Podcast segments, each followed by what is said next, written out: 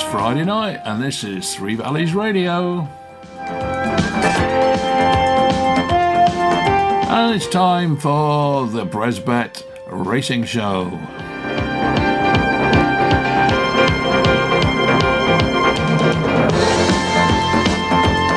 We've got all our usual contributors,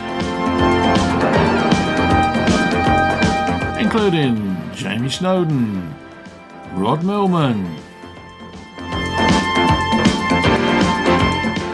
Colin Brown, Dave Wilson, Mick Schofield. And we got more of our exclusive interview with Alan Brazil. So get your pens and papers ready and let's hope we can give you a few tips for the next weekend's racing.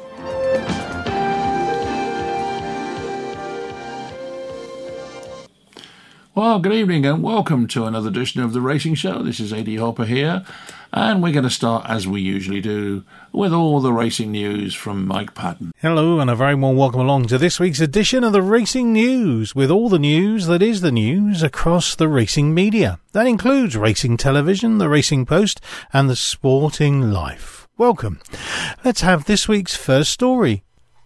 Aidan O'Brien believes Coolmore's efforts to match the best names with their most talented horses might have just clicked spectacularly as he waxed lyrical about new Chesham Stakes favourite Alfred Munnings. Bred in the purple as a half brother to record breaking Oaks heroine Snowfall, the Dubawi colt out of a sister to Arc winner Found was extremely impressive when making a successful debut at Leopardstown on Friday night. Now assembling one of his strongest Royal Ascot two year old squads for some time, O'Brien is looking forward to targeting the Chesham Stakes with the runaway winner, priced between evens and 6 to 4 as market leader. Alfred Munnings, who the excited colt is named after, is widely considered one of Britain's finest painters of horses and a leading impressionist artist of the 20th century. From day one, he's always looked different, said O'Brien. From everything he's done, he's just been doing half speeds. Everyone who has ridden him has always thought the world of him. He's very natural. We didn't really intend to start him this early, but he was just doing everything so easily that we kind of had to start him. We couldn't be happier with him. He's got a great mind and pedigree. He has loads of speed, and seven furlongs was easy for him at Leopardstown. And on the background to Alfred Munnings' name, O'Brien explained. They always rated him very highly in Coolmore, and Sue Magnier has been watching him from a long way back for this name. He's by Dubawi and a half brother to Snowfall. It's all that brilliant pedigree. Sue begins to juggle around the names as the foals and the yearlings are being rated, watching them every week to see if they're still going the right way. That's why the good horses usually end up with the good names. It's a bit of a juggling act. It's not an easy thing to do, to let the right name fall on the right horse at the right time. He has a great name. Friday's four and a half length demolition job continued what has been an outstanding start to the season for O'Brien's team of two year olds, having won with seven of the eleven juveniles sent out so far in Ireland. Battaash's brother, the Antarctic, was left unchanged as 5 to 1 favourite for the Norfolk Stakes after making it 2 from 2 at Naas on Sunday, while Group 3 Coolmore Stud Irish EBF Filly Sprint Stakes scorer Meditate was cut to 3 to 1 favourite from 8 for the Albany Stakes after winning on the same card. O'Brien was out of luck with last season's Qipco 1000 Guineas winner, Mother Earth, when finishing down the field in seventh behind Baaeed in the Al Shaqab Lockinge Stakes on Saturday. A rematch is not on the cards at Royal Ascot as the Ballydoyle team aim towards the Group 2 Duke of Cambridge Stakes on day two of the Royal meeting. O'Brien said she loves a little bit of cover in a strongly run race. The way things worked out, it was never going to really suit her. She's a different filly when she gets cover, but she'd had her run and will come on for it. And next up, here on the Racing News. The best miler since Frankel. That was the view of ITV racing pundit Kevin Blake and plenty more observers on social media. after Baaeed thrashed his opposition in the Lockinge Stakes. After going undefeated through 2021, the four-year-old returned in scintillating style at Newbury on Saturday, never looking in trouble as he swept to a three and a quarter length victory over Real World. Blake was one of many onlookers to be blown away by the performance, and he said, That instant acceleration is rare at this level. He's really rattled home. He's making good horses look pedestrian, and that's what champions do. That's what we're dealing with here. I almost regretted saying he could be the best miler since Frankel, but I think he is. I really do, with the promise of what he can do over ten furlongs. All seven of Baaeed's victories have come over a mile, but a step up in trip for the Juddmonte International, which is run over a mile and two and a half furlongs at York in August, was suggested by jockey Jim Crowley and trainer William Haggas as a possible target for later in the year. And on the prospect of Baaeed stepping up in trip, as Frankel did when winning the Juddmonte in 2012, Blake added, They're very different horses, because Frankel was so exuberant. He was always on the edge, and there was always an element of anxiety when he did eventually go up in trip, whereas this horse is so much more straightforward in many ways. He continued, There wasn't much pace on there, but he relaxed beautifully. And when you look at his full brother Haakon, who stays all of a mile and six, he has the pedigree to go at least ten furlongs, and he certainly has the character. And next up here on the Racing News. Frankie Dettori will ride Piz Badil in next month's Cazoo Derby. Alan Cooper, racing manager to owners in the Niarchos family, has told the Racing Post. Piz Badil, a general 10 to 1 shot for next month's Classic on June 4th, has been ridden by Gavin Ryan on his first three starts, but connections have moved early to secure the services of two-time Derby winner Dettori. Cooper said, Piz Badil will be ridden by Frankie Dettori in the Derby and we're all looking forward to June the 4th. Trained by Donnacha O'Brien, Piz Badil was last seen winning the Ballysax Stakes at Leopardstown last month. The legendary 51 year old jockey Dettori won his first Derby on Authorized in 2007 and doubled his tally with Golden Horn eight years later. He plans to have a sit on his Derby mount in the coming weeks before the pair team up in completion for the first time at Epsom. Speaking after Cooper revealed the booking, Dettori said, I got the call, and he's a very exciting horse. He comes into the Derby with a good profile, and he's a lovely ride to have. He continued, I've known the Niarchos family for a long time, and I was pleased to get the call. I'm looking forward to sitting on him, maybe sometime next week, and then it's on to Epsom. O'Brien, who started training in January 2020 after quitting the saddle aged 21, but has yet to have a runner at Epsom, teamed up twice with Dettori in Britain last season when Unconquerable finished third in the Royal Lodge Stakes and was narrowly denied by a head in second at the Zetland Stakes. Dettori is no stranger to riding for the Niarchos family in the Derby, having partnered Circus Maximus to finish sixth in the race in 2009. He rode John Leeper last year for Ed Dunlop, finishing ninth. The Sir Michael Stoute train Desert Crown heads the anti-post market for the Derby as a general 2 to 1 favourite following his impressive win in last week's Dante Stakes at York, with the Aidan O'Brien train trial winners Stone Age and Changing of the Guard next in the betting, ahead of Piz Badil. And next, here on the Racing News. Lockinge winning riders Mick Kinane and Philip Robinson have heaped praise on William Haggas's Baaeed after he maintained his flawless record with a tremendous victory in the race on Saturday. The Sea the Stars colt was imperious under Jim Crowley when rushing off a field of group winners to stroll to a three and a quarter length success, his seventh in seven runs. The triumph was enough to inspire tentative comparisons with the great Frankel, who won the Lockinge in 2012 on his way to an undefeated career that saw him head to stud as one of the greatest flat horses of all time. One such comparison was made by former jockey Philip Robinson, whose Lockinge victory aboard Rakti in 2005 still remains one of the fastest ever seen. He's the best horse I've seen since Frankel, pure and simple, he said of. I thought he is a very good horse for some time, and he was seriously impressive. I've been impressed with him before in all of his previous runs, and it's there to be seen now. How much he can do from here is anybody's guess. He's a lovely, lovely horse all round, and he must be a pleasure to be involved with. I think only one comes along that's as good as this about every ten years. Mick Kinane steered Hawk Wing to a Lockinge victory considered by many to be one of the most impressive ever witnessed, and the riding great is looking forward to seeing Baaeed tested both at Royal Ascot and potentially over a longer trip in the future. He said, he looks a very exciting horse going forward. If he keeps on improving, then he's going to be very hard to beat through the year. And you have to look forward to him running in the Queen Anne at Ascot, he said.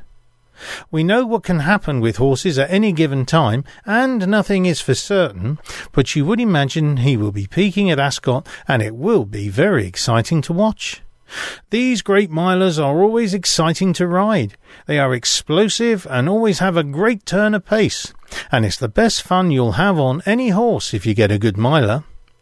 Of the prospect of Baaeed following in the footsteps of Frankel and stepping up to ten furlongs, he added, I would say a mile and a quarter later in the year would be well within his scope. He has pace and power, and it would be a bonus if he was to step up later in the year. If a horse can win a race like the Juddmonte International, it's a mile, two and a hundred yards. They have to get an extended mile and a quarter to do that, you know. He looks like he'll be a very valuable stallion prospect, so it's very exciting for connections. And finally, on this week's racing news. Tim Easterby's star sprinter Winter Power is due to start her season in the Group 2 Temple Stakes at Haydock on Saturday. The King Power owned filly was three times a winner at York last season, taking the Westow and City Wall Stakes, both listed races, before landing the Group 1 Nunthorpe in August. Beaten runs in the Kerars Flying Five and Paris Longchamp Prix de l'Abbaye followed, after which the daughter of Bungle in the Jungle embarked on a winter away from the track that is due to end when she lines up at Haydock. Easterby said, she is great form at home. She's really doing well. She's entered in the temple, and that's where she'll run, all being well. Winter Power was one of 14 horses left in the Temple Stakes at Monday's confirmation stage, with Karl Burke giving Last Crusader the option of turning out quickly after winning at York last week. Henry Candy looks set to saddle Twilight Calls, who impressed on his reappearance at Newmarket, but could finish only fifth on his return to the Rowley Mile for the Palace House Stakes next time. Chris Richardson, managing director for owners Cheveley Park, said, He came out of that race, Palace House, very well. Things didn't quite go our way. All the pace was on the far side, and we slightly got carried left in the final stages of the race, and he was never able to get in the mix. We'll stick with the plan and have a go at Haydock. I don't know what rain they've had up there, but the quicker the ground, the better for him. Other contenders include Palace House Stakes winner Khaadem, whose trainer Charlie Hills won back-to-back renewals of this race with the brilliant Battaash in both 2018 and 2019, and the Queen's King's Lynn from Andrew Balding's yard. This has been the Racing News, with all the news that is the news from the racing media. That includes Racing TV, the Racing Post, and the Sporting Life. Join us again next time. I'm Mike Padden. Thanks for listening. Well, that was Mike Padden with all the racing news from the racing media, including the Racing Post, Racing TV, and the Sporting Life. And now, let's find out where we can go racing this weekend. Well, we start with seven races on the flat at Goodwood with a 110 start. Seven races on the flat at Haydock with a 125 start. Seven races on the flat at York with a 140 start. Seven races on the flat at Musselburgh up in Scotland for a 153 start. Two races on the flat at the Curragh with a 245 start. Seven races on the jumps at Stratford for the 5.30 start. And seven races on the flat on the all weather, I think. Uh, maybe not. Start again. Seven races on the flat at Lingfield with a 5.10 start. And Sunday, there are seven races at Nottingham with a one o'clock start on the flat. Eight races at the Curragh on the flat at 140. Seven races over the jumps at Fakenham 150. And seven races on the flat at York with a 330 start. And also some racing in Pimlico in the US of A. I'm sure you can remember we had a chat with Alan Brazil last week on the show, and today we've got another little section from his interview. And this time, Alan talks to us about his annual pilgrimage to, of course, the Cheltenham Festival. But moving on to Cheltenham, you you you know you're a regular at Cheltenham. I know. Um, I've been a few times, but what, what's the what's the best Cheltenham you've ever been to?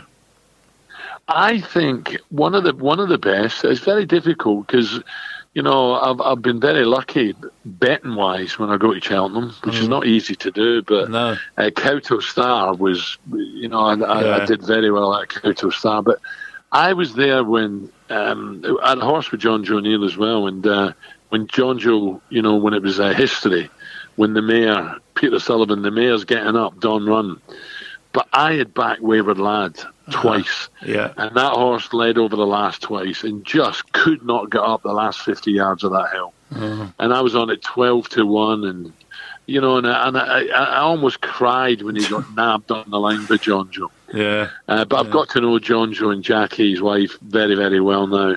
And I spend a day on the Monday before Cheltenham up at Jackdaws, which was fantastic. Yeah. But I tell you what, talking about current uh, times and great times. It, uh, the last the, the, last festival just gone.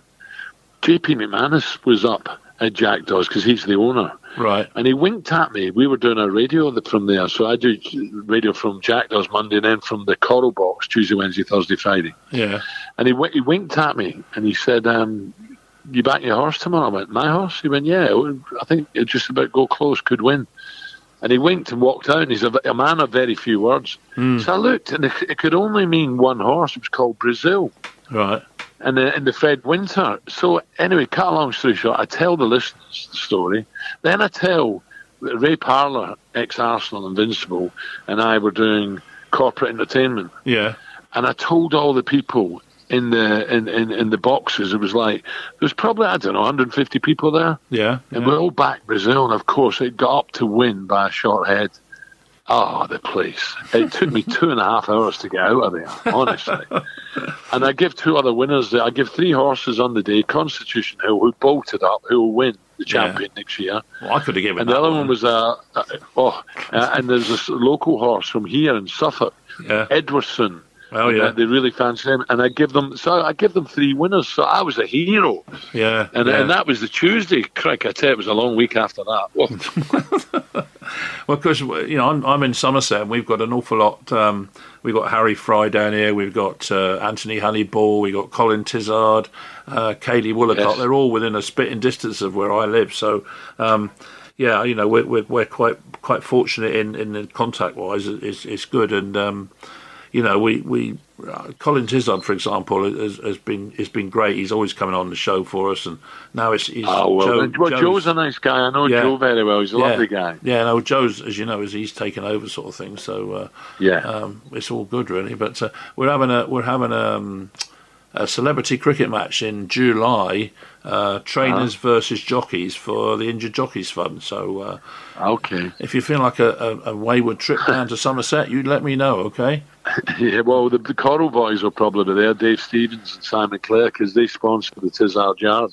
Yeah, and yeah. Um, I know I know Steve likes to drink. Simon likes to play cricket, so they'll probably be oh, well, out right somewhere then. down there. I'm, I'm just yeah. worried about getting enough jockeys. That's the trouble because trainers are easy enough to contact and get down, but jockeys are not quite so yeah. easy. But uh, well, that's where Mickey Fitz comes in, comes in again. Yeah, yeah, well, that's right. But I mean, it, it, you know, and Colin. I mean, Colin has got so many contacts. It's unbelievable, really. It makes yeah. it makes life so much more. You know, doing a radio uh, program when you can get decent people on. You know. I mean, they don't. Yeah, wanna, no, absolutely. They don't want to listen to me waffling on. They want to listen to people like yourself, which is which is which is why you're on, you know. but uh, but no, it's been great. So I mean, you you'll carry on going to Cheltenham now, when with you, and that's going to be a yearly occurrence for you, is it? I take it. Without without a doubt, you know, I, if I'm being dead honest, the flat's more my game, but Cheltenham is very, very special. Yeah. Um, you know, there's, there's nothing like it. I've, been, I've done Aintree, which I enjoyed.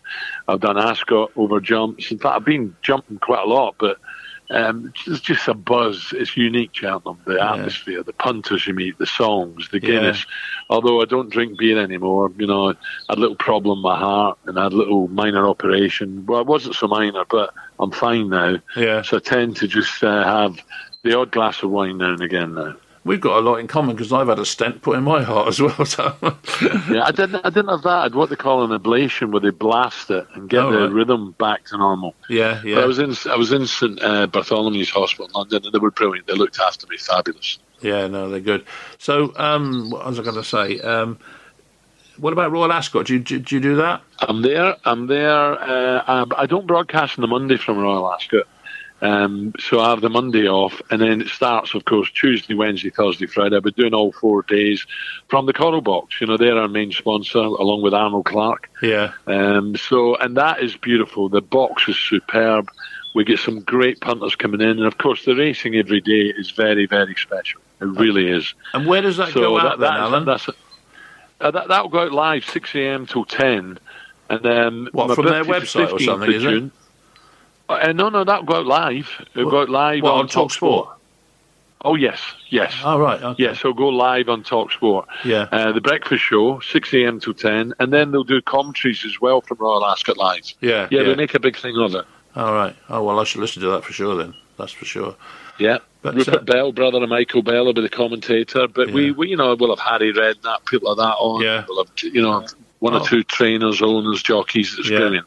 Yeah, that's what I try to do with my racing show. We've had Harry on on on the racing show as well. But again, Colin Brown, see, he's he's, he's the conduit. He's Yeah. the man in the middle that makes it all happen, which is which Yeah, is great. he loves really. it. Well, Harry loves his racing. Don't worry about that. Yeah. Any chance he'll be there. Yeah, no, well, I hope so. Anyway, we, you know, the more money we can make, the better it'll be, sort of thing. That's the point. Yeah. But um, Yeah. look, Alan, you've been absolutely wonderful, mate. You know, nearly forty minutes of, of absolute quality. So thank you ever so much for that. I really do. Well, you're very it. welcome. And if any of your listeners do listen to Talks, well, I really appreciate it. I promise you, I do. I really enjoy doing it. It's fantastic. Yeah, no, no. Well, we, we love having you, and obviously, you know, an ex-Man United legend. That's that's even better from my point of view.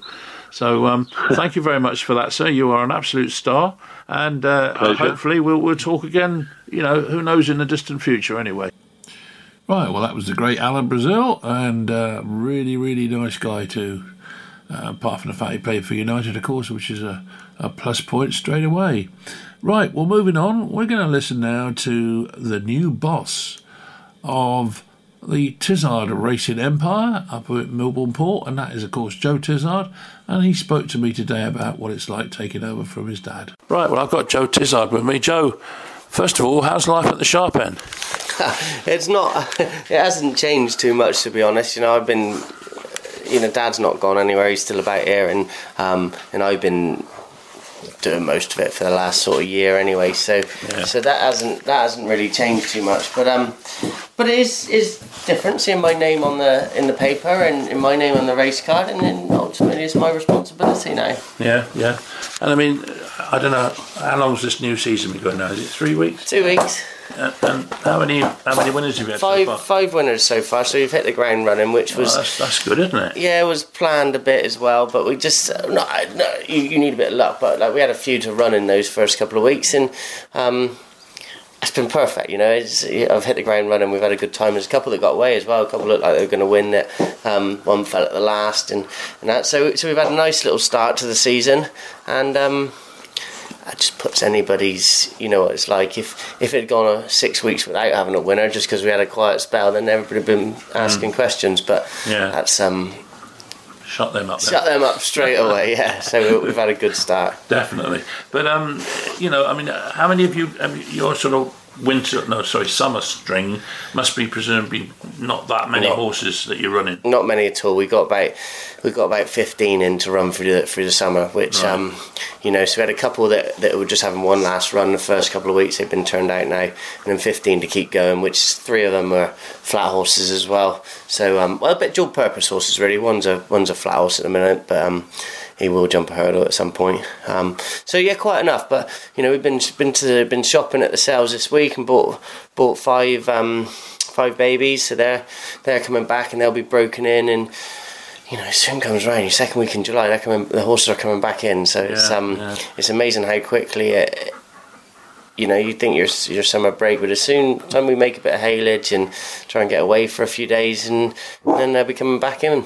Are you um, going on holiday at all? Do you get a chance to have a break? We will do. Um, we, Rachel's we should, she has to wait for a passport for quite some time, but Yeah. literally in, in a fortnight's time is the plan.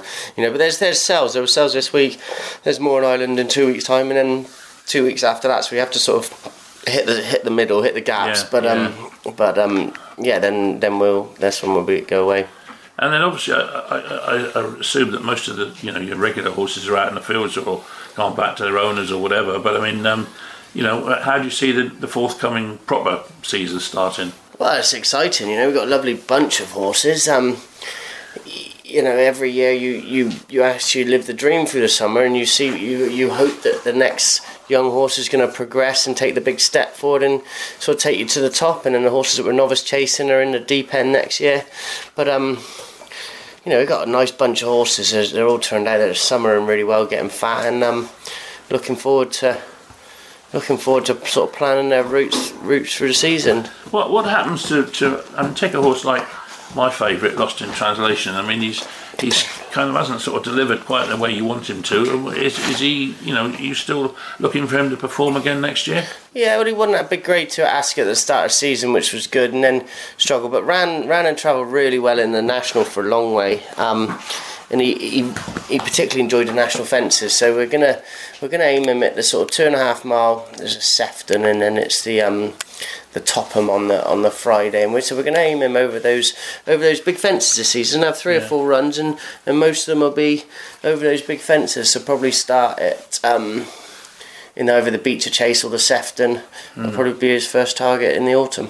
So he's still you're still very much in your plans, anyway. Yeah, well, he's a ten-year-old now as well. So there's the um, veterans race options with him. So he's um oh yeah, God yeah, no, he's he's you're not thinking about retiring him yet, that's for sure. No, um, and what about you know the big breakaway, for example? What, what's what's his plans? Yeah, well, he's he's still only a seven-year-old, and we've we've like he hasn't had a lot of luck this season. He was running a blinder and fell at Newton Abbot, and then um, a couple of issues with him. He'd done his wind and things, but um, we turned him out in the field, and, and I, I think he's still only a seven-year-old. I think he's well handicapped. With hope of him for like a big season. I mean, he's also a huge amount of ability. Yeah. Um, he's just been a bit babyish and backwards, and hopefully we can. Um, hopefully that that'll come right now.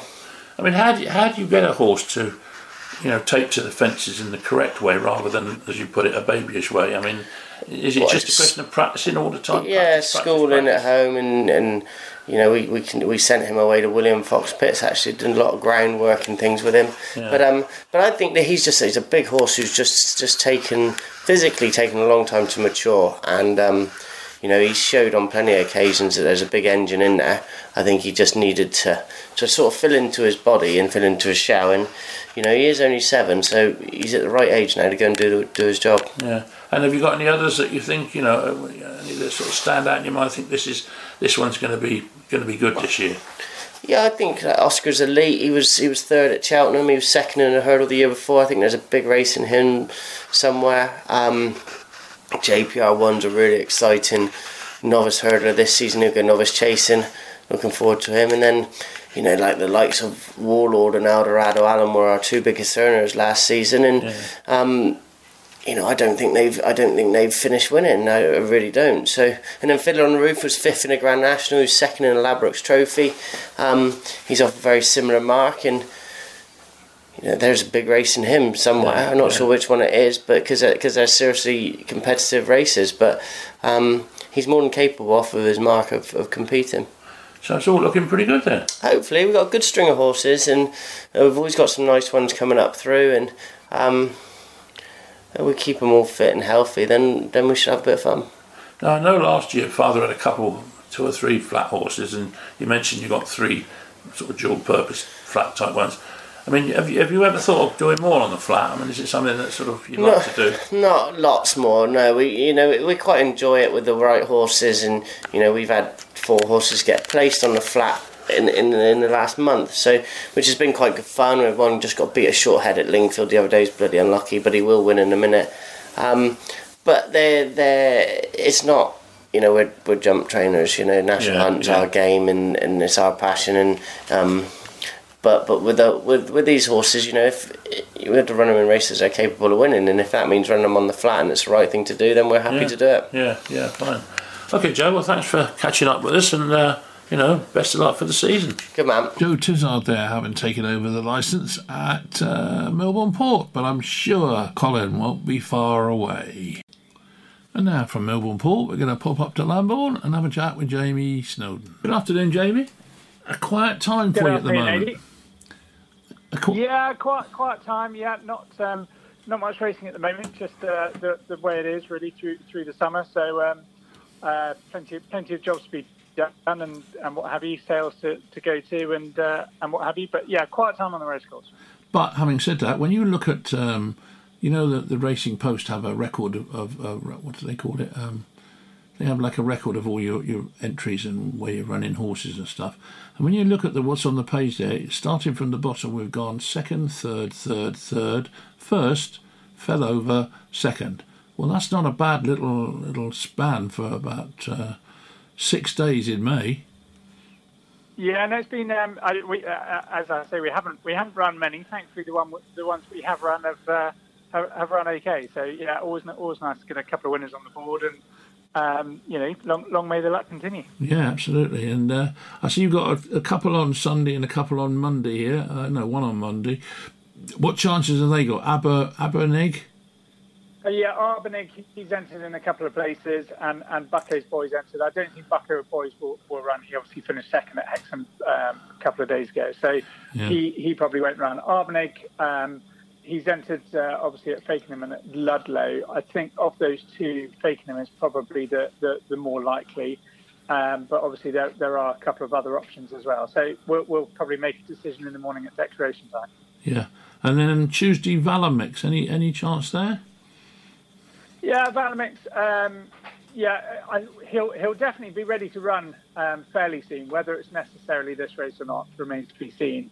Um, there's a there's a couple in that in that race that could be okay. So we, we might duck and dive and try and find the right race for him. But apart from that, though, it's a more leisurely time of the of the of the year for you, is it? Yeah, exactly, exactly. So uh, we've just been up at sales for a couple of days, um, and uh, and and yes, we bought bought a couple to, to add to our stock. Now we need to find some owners for them. Ah, right.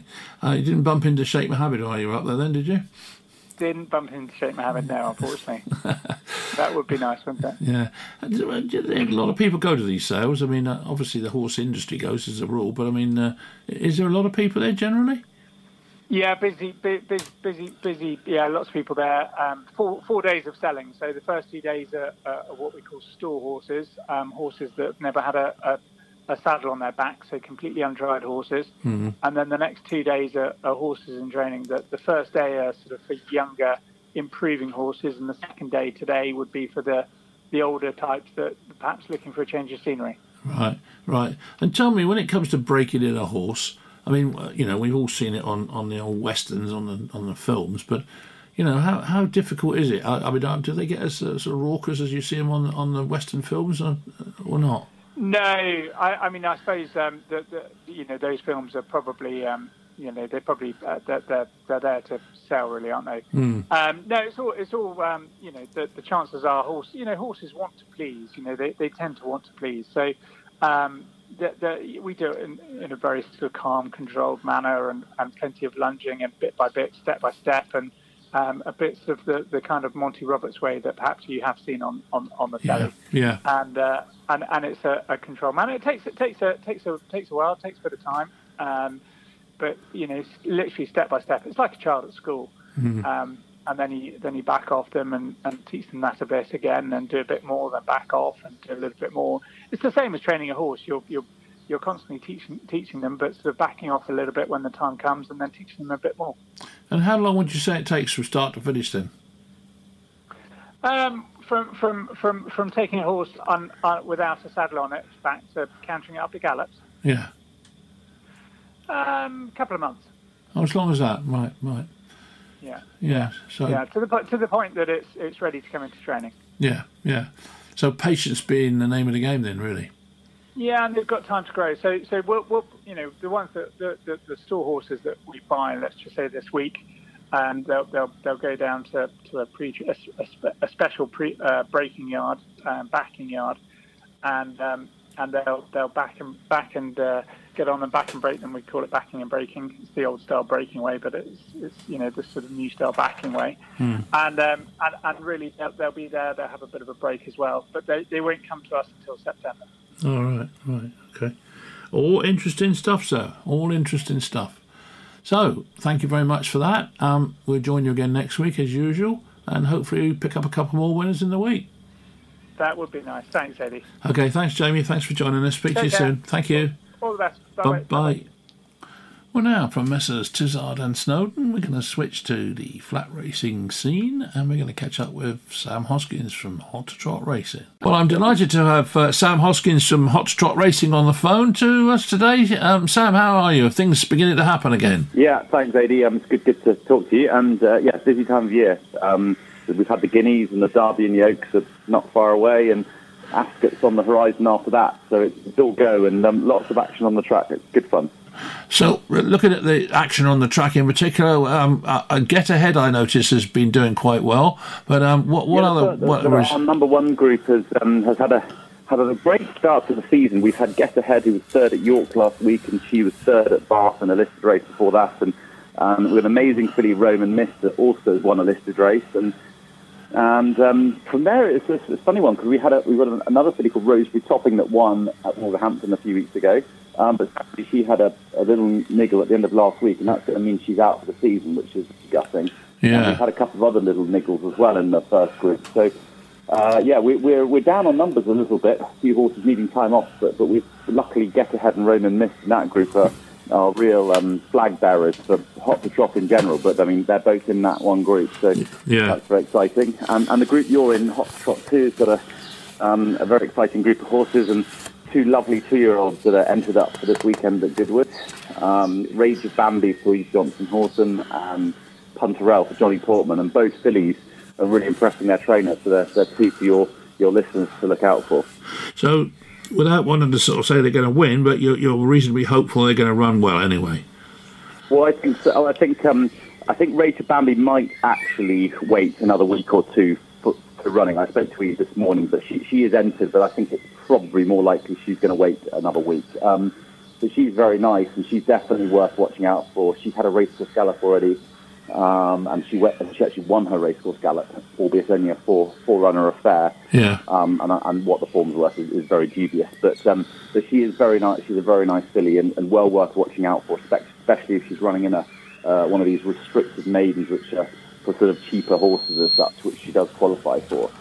Um, and Punterell um, is very nice. Probably not first time out for her because she's she, she's still quite a green filly. But um, Johnny Portman's got an eye on second time out already. He's got an eye on the there's a, a, a six furlong filly restricted novice at Newbury the week after Royal Ascot. It's a race he actually sponsors himself, and he's keen to run Punterell and that. But she'll have a prep before, and that and that could be a good on Saturday. And uh, Melly Me seems to have, have flattered to deceive a little bit. Yeah, she came um, third at Haydock in her first run and beaten a fair way, and then she was fourth the other day at, at Windsor, and both of them were respectable runs. But I think I'd be lying to say I haven't been a little bit disappointed that she hasn't done a bit better so far because she, I really did feel she would carry on her upwardly sort of mo- mobile sort of progress from last season. But um, she's another that's got an entry for this weekend. She's entered up at Haydock on Saturday. I'm not sure whether she's going to run yet or not, but um, she, she'll. I think probably um, she needs um, probably a, a faster pace in her races, um, and that will see see her to better effect. But she's she's she's a, she's a fun filly, but I, I was hoping she might progress a bit more than she's shown so far this season. Um, we've also got Dorothy, who was third on her debut last month. Um, she was uh, down the field in a better race last time, um, and she's going to run, make her turf debut later this month um, over over five furlongs, and then she'll be an interesting filly to follow in handicap, sort of from mid June onwards. Um, And how about uh, Emily Post? How's she doing? Um, Emily Post, yeah, she ran a good race at Redcar the other day on second. So you've had lots of places at the moment, but no winners. Um, Emily Post entered up at Wolverhampton next Monday, and that looks a perfect race for her. She should have a really good chance in that race. So hopefully that can be our first winner of the season. Well, let's hope so. So, excuse me. Looking at looking at the uh, the, the flat races season in general, though. Um, first of all, what did you think about the Wonder Horse that ran over the weekend? But uh, Bar- Bard, or I'm not quite sure how you pronounce Uh, it. Baaeed, yeah, it was very impressive. We actually had a the other syndicate I run, Kennet Valley. We had a horse called Sebastian that was fifth in that race, and Baaeed uh, was hugely impressive and a completely different class to the rest of the horses, including ourselves. Um, and uh, yeah, he's going to get a Royal Ascot. Our horse is actually going to take him on again because re- actually for us, Baaeed's quite a good thing because he scares off a lot of the other big horses Yeah. which means a, a lesser horse like us has got a better chance of coming in the places because Baaeed's scaring them off all for us. If if Baaeed wasn't around, it'd be a very open division and there'd be 15, 20 horses wanting to have a go at it. But as as it probably happens, I suspect there probably won't be more than nine or ten horses lining up, as was the case last Saturday. I thought it was So, quite um, quite yeah, he's interesting. quite interesting to see William Haggas's uh, attitude to questions in general. He so, you sort of got the feeling that he, he didn't really want to go over the top just in case. But then when the horse ran, my God, that was pretty impressive, wasn't it?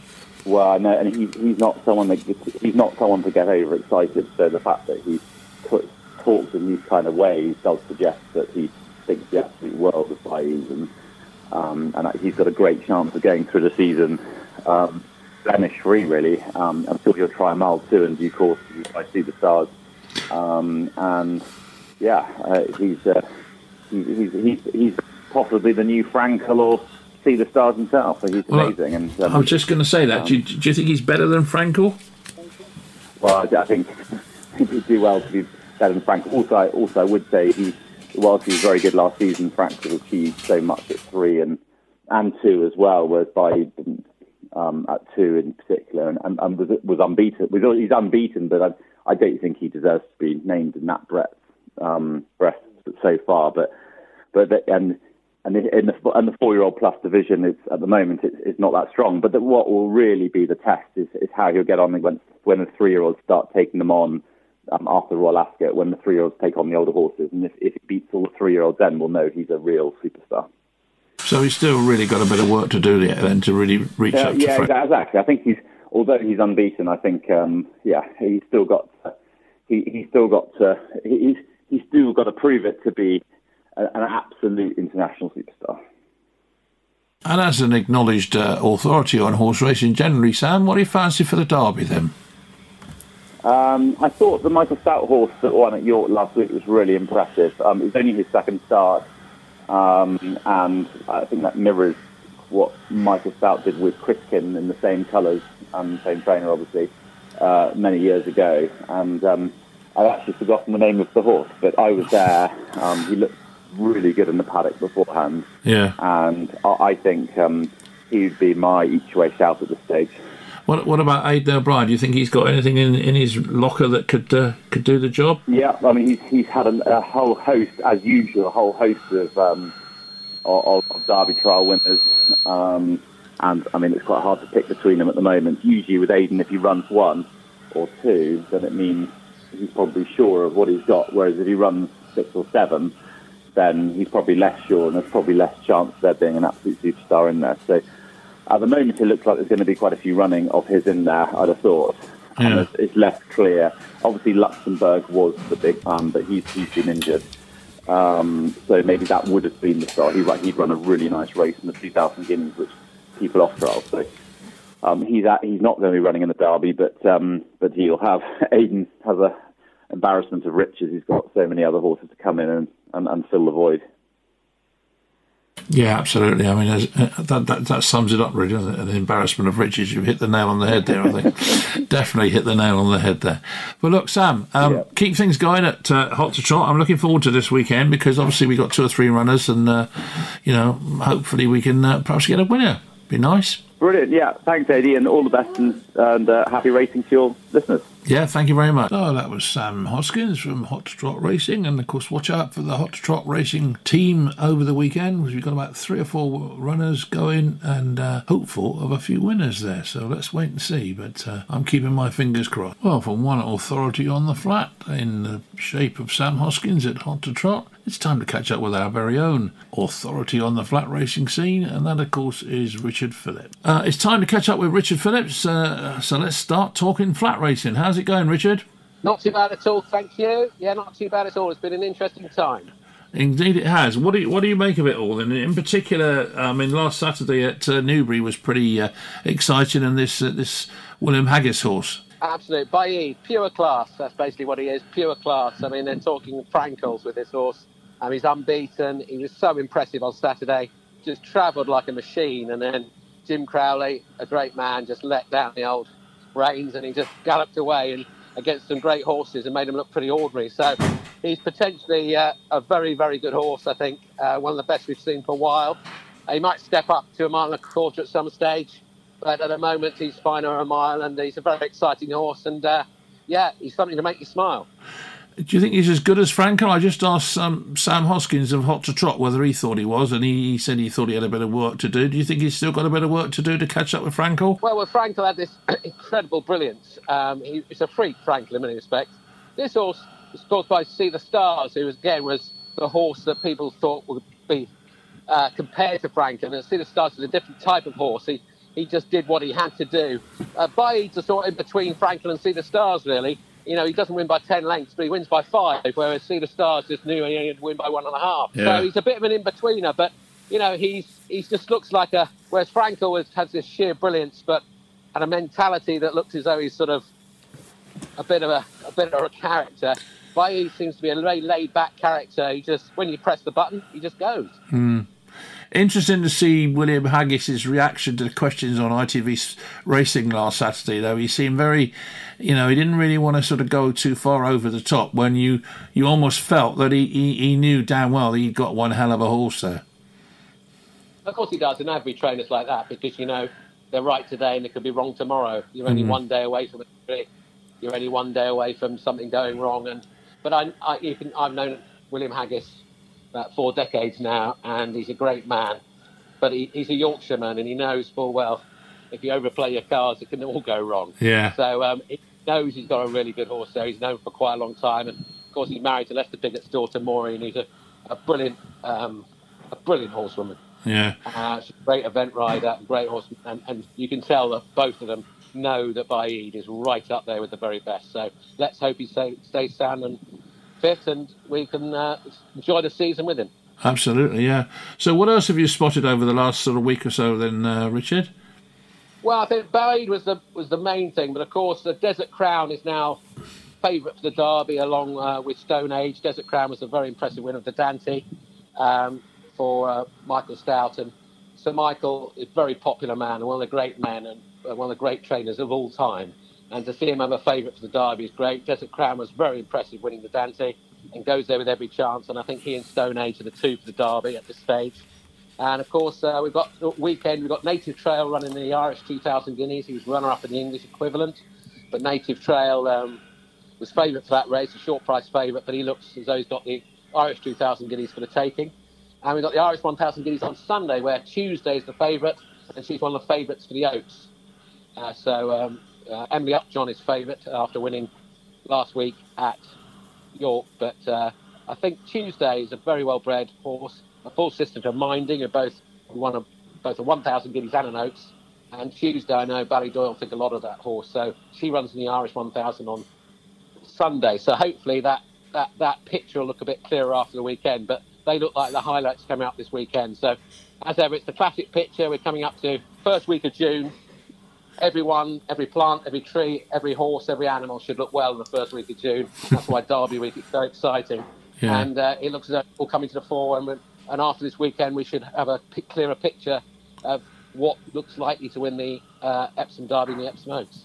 Do you think um, Native Trail running in the Irish uh, 2000 Guineas is is the course easier or more suited to him from than uh, than Newmarket?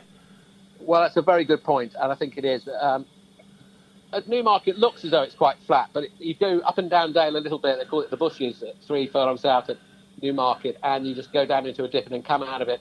And Native Trail is a big horse, a very powerful horse, but uh, I think the Curragh will suit him a lot better. It'll be more straightforward, a flat track, a galloping track, and Native Trail is by a horse called Oasis Dream. And although Oasis Dream is a sprinter, he does breed horses that get mile, mile and a quarter. So I can see Native Trail getting further than a mile in time. So I think the Irish 2000 Guineas will suit him because he's on the Curragh, lots of space, lots of time to do things, where stamina probably comes into the fore, certainly kicking into the last quarter of, of a mile. And I think Native Trail will be suited far more by the Curragh than he was at Newmarket. And, and is I mean I've never been to the Curragh. Is the Curragh flatter than Newmarket because it hasn't got that dip? You know, to, two furlongs out wherever it is. A, there's a there's a rise, as it were, to look. But basically, yes, it's a, a is a big open space, but very much um, a simpler, more less complicated track in as much as you have to gallop, you have to stay, and you have to have a bit of speed as well. So that's why the Irish classics are always hard to win, but always good horses win them because basically you've got to show every attribute of a racehorse, both speed and stamina. But that should suit Native Trail, I think. And uh, I see Frankie Dettori's getting excited about his mount for the Oaks. Um, what, what do you feel about that one? Yeah, Emily Upjohn. I mean, she she wowed him at Sandown. It not often does Frankie Dettori say wow when he's in a horse, uh, especially at home. But Emily Upjohn looks uh, pretty pretty impressive the other day. So, um, cut long story short, uh, she's favourite. She's got every chance. She's not that experienced, but she's a huge, big unit. She's a really big, powerful horse, and uh, wouldn't be any surprise to anyone if she went and won the Oaks. But Epsom is different to most tracks, and there's an up and down Dale. when it comes to the Epsom Downs, you have to rise up for the first sort of three a mile, and it's downhill from there on. And some horses just don't find it easy to balance around there. But Emily Upjohn looks certainly a horse that will get the trip, and was pretty impressive. You mentioned when we came on that you're at the sales. Um, how many millions have you paid out for horses this afternoon then? Uh, not, I haven't bought anything this afternoon, but I'm just about to go back and try and buy one. But we bought a couple of young horses earlier, three year olds uh, for jumping basically, that uh, Yeah. potentially will go on and be uh, jumpers over hurdles and fences for years to come. So it's a big sale at Doncaster.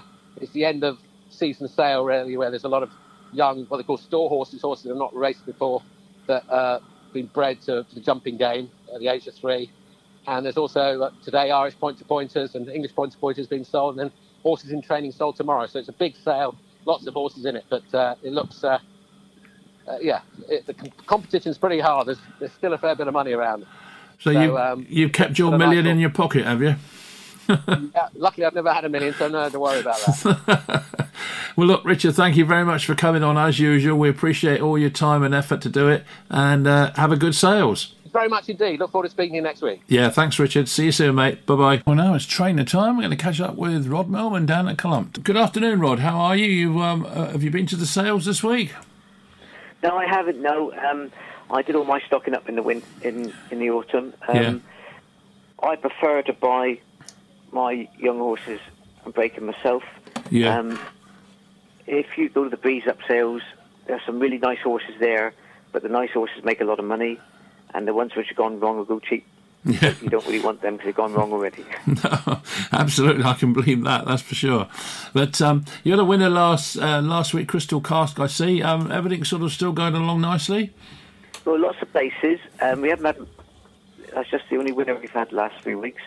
But the horses are running well. We had an 80 to 1 second two year old first time out this week and a 16 to 1 third. Yeah. They're starting to come to hand. Um, and um, basically, the season is just getting going now, isn't it? You know? Well, absolutely, yeah. Um, you've got a few runners over the weekend. Um, what chances have you got? Um, well, going from today, we've got a couple in at Lingfield in uh, low class handicap who would have good chances. Um, we've got over the border. She's a young filly, first time in a handicap. She's not running a race. She's had a chance yet at all. So she's now in a 0 to 60, and it would give her half a squeak. Yeah, yeah. And then Miss Aniko, who was second last time out of Chepstow, she's she's one of the first two in the betting. She should have a good chance. Yeah. She's um, very consistent filly. Uh, usually runs a good race. I luckily we haven't had too much rain at Lingfield. Otherwise, I wouldn't have fancied her so much if the ground was soft. Yeah. Looking But it's looking at. Saturday, Rod. I mean, what about uh, Suadeo? Is it? I don't know how you pronounce that one. Sorry, do I? Yes, well, there. She's in a maiden. Um, her handicap rating is one of the highest, but there are a couple of dark horses in the race. There's a horse I tried to buy actually from the Shadwell Dispersal. Yeah. Um, what's it called? Hang on, let me see what it's called. Made 120,000, I think. Oh, did it? Right. Um, I get it for a bit less than that, so I dropped away. I'm afraid. Hmm. Uh, it's called Elzols. Elzols. yeah. Um, that that's um, if that is trained on, that would be a nice source. But it didn't run very well when it ran last time, Right. so Okay. hopefully might have a chance against that one. And then Cocoa Hill. Coco Hill, well, she's quite a nice filly, but she's a maiden and probably a handicap in her future. Yeah. Yeah. And then Sunday you've got a couple, four a day and We crazy got luck. four a day. Four a day goes to Nottingham. Right. Um, she's a very genuine filly. She was second last time to a progressive sort, Mm-hmm. and hopefully she'd have a good chance. Don't know what's in the race yet, but she should run a Yeah. good race. And what about Crazy And Luck? on- Is, is she still going? No, she, she's waiting for another race. Right. Okay. Okay. Lovely. Okay then, Rod. Well, look, you're a busy man. Thank you very much for that. Okay, Um, all right. I'm glad you enjoyed your holiday, and we'll catch up with you next week if that's all right. Thank you very much. Thank you. Thanks Bye-bye. a lot. Cheers then, mate. Thank you. And now, ladies and gentlemen, it's time to join on Safari the Colin Brown Show. Good afternoon, Colin. Ah, how, good afternoon, lady. How are you? I'm all right, mate. It's the others, isn't it? It is the others.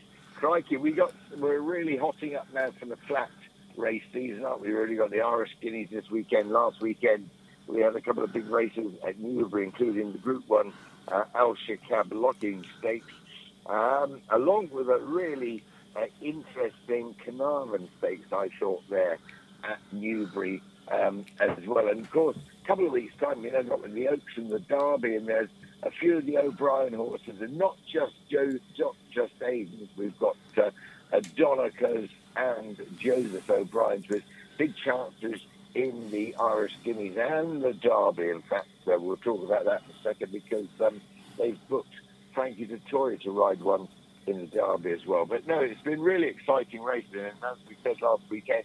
Um, you know, I tried to get Baaeed beaten, but what a horse he is. I mean, he is absolutely unbeaten now, and he won as he liked, didn't it, to Newbury, the Yeah. Al Shaqab, you know, Group 1 Lockinge Stakes. Beat Real World, who won at Royal Ascot last year. Big horse called Chindit, who's a very good group sort of 2-3 horse. So I must say, I won't try and get him beaten again, but, you know, you, you do try and get these horses beaten these type of races. But I must say, he's a very, very decent horse. So, like, looking back at what we talked about last weekend for your listeners, I would say Baaeed will go on to maybe Royal Ascot or maybe the Sussex Stakes at Goodwood. Um, we've got a horse called uh, it, um, called Tiber Flow that had never run on the turf, only at home, and he was just beaten when I was at Newcastle the other day. I remember telling you by El Caballo, who will go now at Haydock Park this weekend, and uh, he won the Carnarvon Stakes there at Newbury. And the other horse that was very impressive, um, just in the fillies trial listed later, was Nashwa. She looked a machine, and she was ridden by Hollie Doyle. I mean, she'll go for something, you know, at um, at Royal Ascot, I suppose. You probably the Ribblesdale or something. I mean, she's a fine filly. She is, and trained, of course, by Gosden, um, the Gosdens, and um, so that's really a bit of a recap on last weekend. Do you Um, think um, Baaeed is as good as they say? Is, is it as better than Frankel or as good as Frankel? Oh, I wouldn't compare him with Frankel. I don't really like comparing horses in different generations and different decades in a lot of ways, but you know, I think he's a very, very good horse. I do, and um, he'll just have to prove us in the pudding. You know, if he goes through this year unbeaten, maybe pops over to France or something for one of the big ones, or maybe in America Breeders' Cup or something.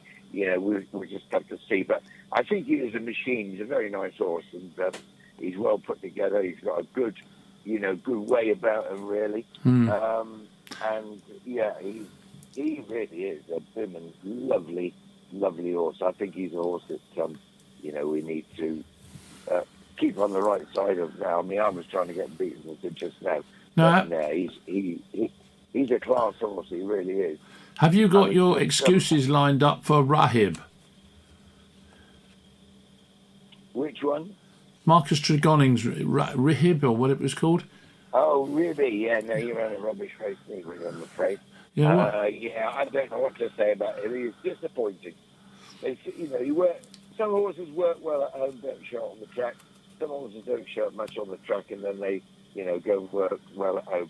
I shall be forgetting him until maybe he comes out and wins, and we'll have a look at him. But um, Hmm. no, he was very disappointing. Um, I must say, he really was. Yeah. But anyhow, the th- thing to do is be looking forward, not backwards, I suppose you have to say. Yeah. Um, yeah. We've got the second meeting at Glorious Goodwood this weekend with some really good racing there. William Hill, uh, they are sponsoring all the races, but you could do with them sponsoring Three Valleys Radio. In fact, in fact, it won't be William Hill anymore because they've just been bought out by Unibet. Quite an amazing company, Unibet. I know one of the guys who heads it up. See if I can get you some sponsorship. Yeah, uh, yeah, do that. radio show. But um, yeah, no, we'll we'll do that. But um, no, there's decent racing down at Goodwood. There's nothing really sort of outstanding down there, if you like. Um, I would say Lone Eagle probably would be the best horse running there. He was fancied for a couple of big races last year, and he has won at Goodwood. That was last May. Um, in fact, I think it was this race that he won last May. So he's the only one that I would say really stands out. But he's going to be odds on, so he's not going to be a backable price. Hmm. But you know, just now, just now, I mentioned the um, the horse uh, Tiber Flow, who was beaten by El Caballo when I was up at um, when I was up at uh, Newcastle the other day. He runs at Haydock, but just before we get on to him, there's a really good race called the Cazoo Silver Bowl. It's always a top class race. Often the winner of this goes on to run in maybe the Britannia Stakes or one of those big races, Royal Cup or something, uh, depending on its handicap mark market Ascot. And uh, Mighty Ulysses runs here from the Gosden stable, and he's got um, that uh, apprentice who slightly went the wrong way after winning the Lincoln last year, uh, Benoit de la Sayette, and he rides um, Mighty Ulysses. I think that will win the 235 at Haydock Park. But moving on, uh, to the Sandy Lane Stakes, and the horse that I've been talking about, El Caballo, he's around about 3 to 1, 5 to 2. If you he will run there because I spoke to Karl Burke the other day. I mean, this is a really decent horse, um, El Caballo, and uh, he has got, you know, top form, and you can see he's won five of his six races. He was beaten first time out at Doncaster, and since then he's won. And um, he beat Tiber Flow, just beat him up at Newcastle the other day. Tiber Flow's come back and won the Carnarvon Stakes at Newbury. That's good form, and this one's worth following in the Sandy Lane at Haydock the weekend. Now, I think what we should do now is just to touch on the Derby, uh, not Derby, the Oaks, and maybe a couple of horses that might head for the Derby, uh, because uh, at the Curragh they've got a nine race card. Yeah, a nine race card. So I'm sure all the valets and whatever will be delighted about the nine race card there. Um, but over there in Ireland, there's a horse worth looking out for, trained by Hugo Palmer, who trains at the Chase Small Farm, and that is, of course, Andrew Black, who did own Betfair. I'm not sure he owns Betfair anymore, but um, him and uh, Owen, Michael Owen, uh, own a horse called um, Brad the Brief, and it's got some nice form. One at Haydock the last time, beating Glen Shill, and I would say, um, I would say, it's uh, it's probably going to win again this weekend. Um, he he's a horse that uh, that, that um, is, I think a bit of an improver for the Hugo Palmer stable. Um, anyhow, that's over in Ireland. The 2,000 guineas in Ireland, that's getting priced up. Buckaroo, the Tattersalls Irish 2,000 guineas. Buckaroo's a horse I quite like, trained by Joseph O'Brien. He's about four to one. He's got some big race entries. He's won two of his six races, but his form's pretty good. And uh, he was second to Wexford native, and second the time before that at Leopardstown was called Piz Badile, and uh, that horse Piz Badile is trained by Donnacha O'Brien, and um, I noticed a couple of days ago that he has booked Frankie Dettori to uh, take the ride in our derby on June the third at Epsom. So that's quite um, that's quite a quite a ride for um, for Frankie. You know, didn't have a ride in the derby. Of course, he's ridden several derby winners, Frankie, or at least I think of three. One of them being Golden Horn, and so he will um, he'll be loving getting on this one. And uh, you know, he's been running a mile and a mile and two that day.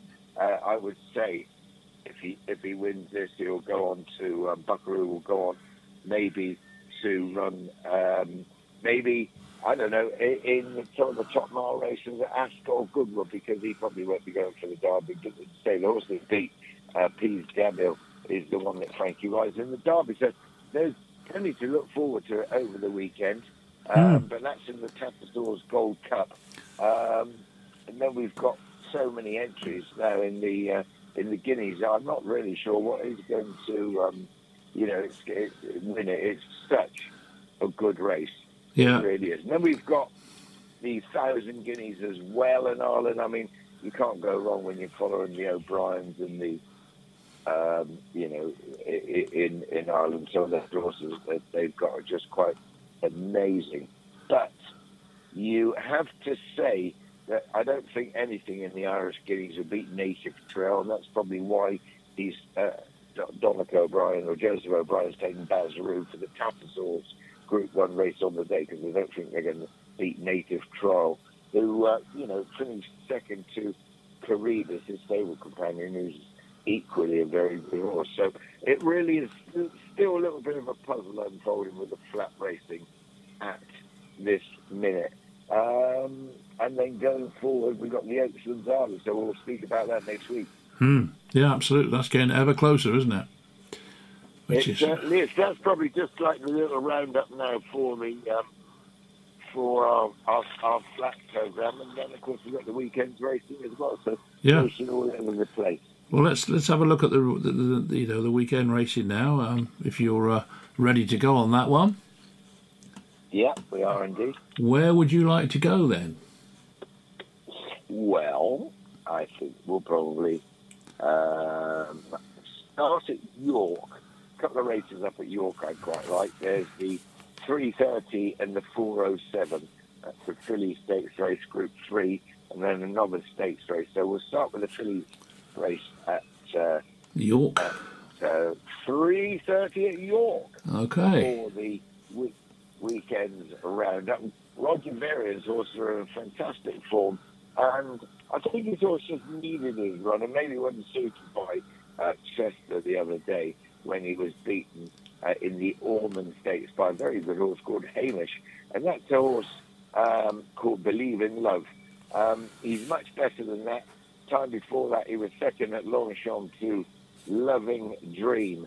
That was in the uh, Qatar Prix de Roy- Royale, and uh, that was a Group One race out there. So I think he'll take the beating um, in the 3:30 up at York. It's called Believe in Love. He's about three to one, and then in the Norris Stakes race, um, it looks pretty wide open actually. Um, but there's couple of horses in that are quite interesting. Uh, one of them is a Hugo Palmer first out by Havana Grey who's having season. And it's ridden by Harry Davies, quite a interesting seven pound claimer who's been getting on a few good trainers' horses and, and winning on them. Normally I wouldn't back horses first match hero races, but I think Hugo Palmer, you know, he's got this job there where he's taking over from Dascombe. He needs to do well with them and reward, reward style Harry Davies in the two-year-old race up there at York. I think it's got a really, really good chance. Um, as I said, uh, Goodwood looks um, interesting. Some quite nice races there, but nothing really, really big uh, there at um, at Goodwood. Um, but we've got a couple of interesting races there. One of them is a race where I think the horse that I really fancied last year for a couple of big races. It did win at Newmarket in May, and it's called Movin Time. Um, it hadn't run since July 21 when it was fourth the Real World, at Newbury. Before that, it was fifth in a decent race for Royal Ascot. Um, to stay in the Hampton Court Stakes. Trained by Roger Varian. It needed its run at Newmarket the other day behind Cap Frank, Frank, uh, Frank, yeah, uh, Frank, yeah, should I say? And I think um, I think it'll go close today. It's called Movin Time at in the two fifteen at Goodwood. Right. Right, yeah, we've mentioned Lone Eagle on the flat program. That's in the Tapster Stakes of Goodwood. There's going to be odds on. There's one for your doubles and trebles. Which one was that? Um, Sorry, I missed that, Colin. Um, it's called Lone Eagle. It's in the um, listed race at Goodwood the weekend. We mentioned it on the flat program. Oh, yeah. Uh, just flat program. He's uh, yeah, he's he's pretty nice horse. I would be. By Martin Lee a bit. Surprised if he got beaten. Rightio. So, Right. On to, we're going to go now to have a, a look at Haydock. Um, and there's some really good races racing up at Haydock, as we mentioned earlier on. Um, now, a trainer really good for me, I've spoken to him, is a trainer called um, Milton Harris. And he's got a runner at Haydock Park in the 125 and it's called Songa. Won at Bath the other day. Good to firm ground, mile four. It's got all that here today. Could just be the improver. Had a few runs. Um, had a few runs, you know, and, and is a winner at Kempton actually um, for Milton Harris. But it's horse is just slightly improving. It's owned by a guy called Adams who likes to uh, have a little bet or two, and Milton Harris owns some of it himself. So that won't be too far away. I don't think in the 125 at Haydock Park. Right. Next, uh, next races there. Well, we've talked about them on the flat program, but if all the listeners aren't just listening to that program as well, we'll um, we'll go for uh, we'll just go for El Cabala, the horse that I mentioned just now in the Sandy Lane. I think he'll win. He's a very good horse, trained by Karl Burke. And um, the other horse I quite like in the Temple Stakes up there is Winter Power, uh, a horse trained by, uh, what's it called, Easterby, Winter Power. I think he's just coming into form. He was suited by the very soft ground he ran in France last year. Um, the other horse in the race that uh, could run quite well is Came from the Dark from the stable of uh, Ed Walker. The one I like at a little bit of a price in the 345 at Haydock is a horse called Moss Gill. He likes the track. He's got some quite good form. He wasn't beaten very far at Newbury the last time he ran. He's quite high in the handicap for an older horse. He's a six-year-old, but he's a horse that um, always runs a big race up there at Haydock Park. We got a bit of jumping at Stratford. Off the jumping now with the very good flat races, racing starting. Um, so that is about it. There's a little bit of the lull before the storm, really, apart from Haydock Park and a couple of little listed races on Saturday. You know, and the Guineas, of course, in Ireland, that's something totally different. Um, it is a slight lull before the storm. We've had some great racing the last few weekends, but they're probably the best of my bunch for uh, Saturday's racing for the listeners. okay, Colin, that's fine. Thank you very much for that. Let's hope that uh, No, the old Whippet can win as well then. Exactly. And we haven't mentioned Mary, have we? No. Indeed not. We haven't. She'll be loving the sunshine. It's been about 29 degrees today, I think. She'll be out watering her tomato plant. Mm, Having a gin and tonic out the garden. I'll tell you what, it's not 29 degrees here at the moment. Nothing like. Oh, isn't it? Oh, No, no. on the wrong day. It's it's sunny, yes, but it's not. It's it's okay. It's pleasant, but it's not 29 degrees. It's about. Uh, I expect it's about 18, 19 maybe. oh, right, oh, right. Mm. What's it like in Germany then? right. Yeah, it's about 29 degrees. It's pretty hot. Is it? Hmm. You uh, have a great weekend, listeners. Well, that, folks, was the Colin Brown Show, and now we've got the Dave Wilson Show. Well, good evening, Dave. How are you, mate? Very well, Adrian. We've got a lovely weekend ahead of us. We've got sunshine and uh, the odd shower due between now and then. And we've got eight Class 1 races on at the weekend, which all of them look absolutely fantastic. So I'm in a, in a very good mood and I can't wait for Saturday to arrive. Fair enough. So we're going to we're going to head over to Goodwood to start the weekend uh, rundown off, and the one we're going to start with is 215 at Goodwood. Okay, fine, gotcha. The little the little four-legged fella that we like in there is going to be Stormy Antarctic. He's going to be ridden by Richard Kingscote and trained by Ed Walker. He's a nine-year-old now, but he's done us a good few turns in the past, and uh, it's a horse that you need to catch fresh, and you need to catch him on good to soft going. Now he won this race last year by three and a half lengths, and he beat Desert Encounter that day. Now he's, he's currently priced up at around about thirteen to two, and we think he's well worth having an each way bet on. And William Hills are actually playing four places on the race at fifth of the odds. So if he finishes in the first four, you're going to win money. Yeah. So we're going to start the weekend off with Stormy Antarctic, and he's a very, very consistent horse. So uh, we're quite confident he'll be in the first four minimum if he doesn't even get up to win the race. Okay, fair enough. Moving down the card to the 325, uh, we like the chances here, and is our bank bet of the weekend of Lone Eagle. Silvestre Sousa's taking a ride for Martyn Meade. He, he won a Class 4 race at Goodwood on his second ever start, and then he won the Cocked Hat in 2021, which is a Class 1 listed event, which is raced on the Friday of his two-day two-day meeting here and that was over a mile and one furlong, and he beat Yabia four lengths that day. But the fact that we really like is Sylvester de Sousa's taking the ride, and he's, he's only ever ridden him three times, and three times he's won on him. So the statistics of the jockey on board the horse are absolutely phenomenal. And last year, this this horse, Lone Eagle, he run Hurricane Lane to a neck in the Irish Derby. So that's a standard that he can actually run to.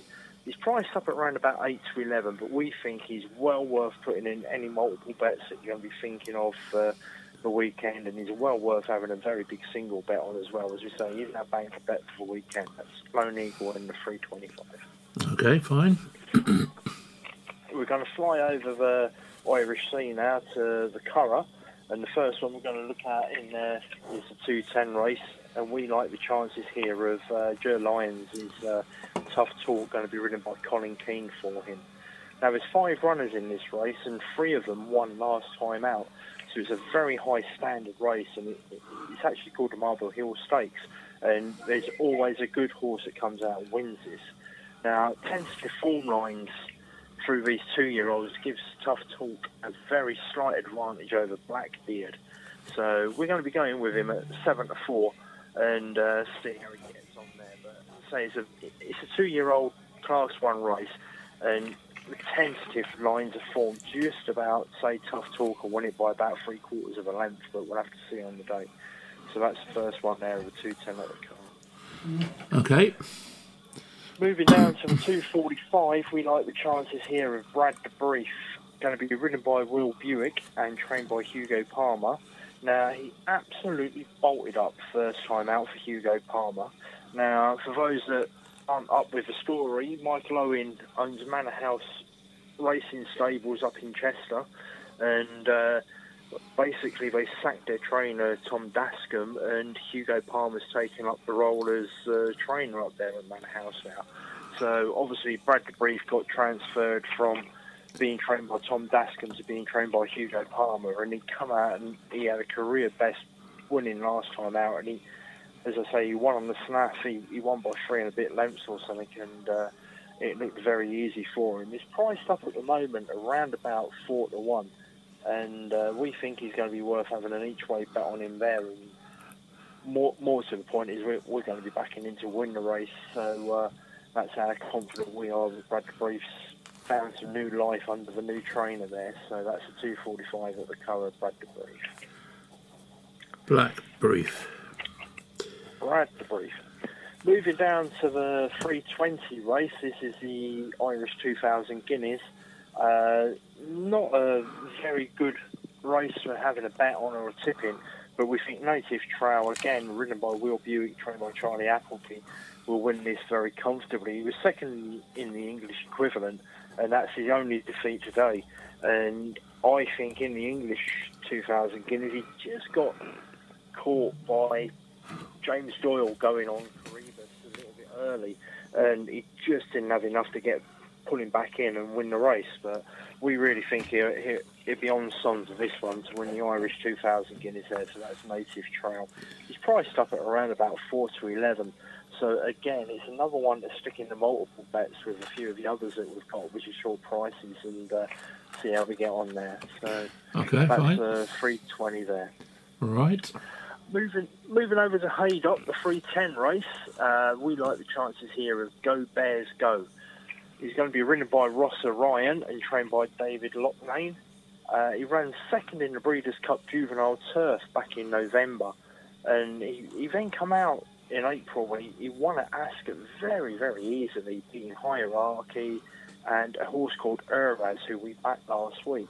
Now, Uraz was three and a quarter lengths behind Go Bears Go in that race, and Ur has come out last weekend and he got beaten a photo finish by Tiber Flow. And previous week, Tiber Flow was in a photo finish with El Caballo, who's actually the favourite for this race. So obviously the form there says that Go Bears Go is going to beat El Caballo due to the distances between them and the horses they've run against in in in that lines of form through Tiber Flow. So he's priced up at around about five to two with Betfred at the moment. Go Bears Go, and we think he's well worth having a nice nice win bet on him there. Go Bears, go, righto. Go Bears Go. Nice, nice name. Don't know who invented it, but it, it's got a good ring to it. Yeah. Anyway, moving down to the 345, a horse that we've had very good success with before, Winter Power. Uh, David Allan takes a ride for Tim Easterby. Now, this is a five furlong specialist. She she comes out the stalls and she goes like Billio, and she's won seven out of the 15 races to date.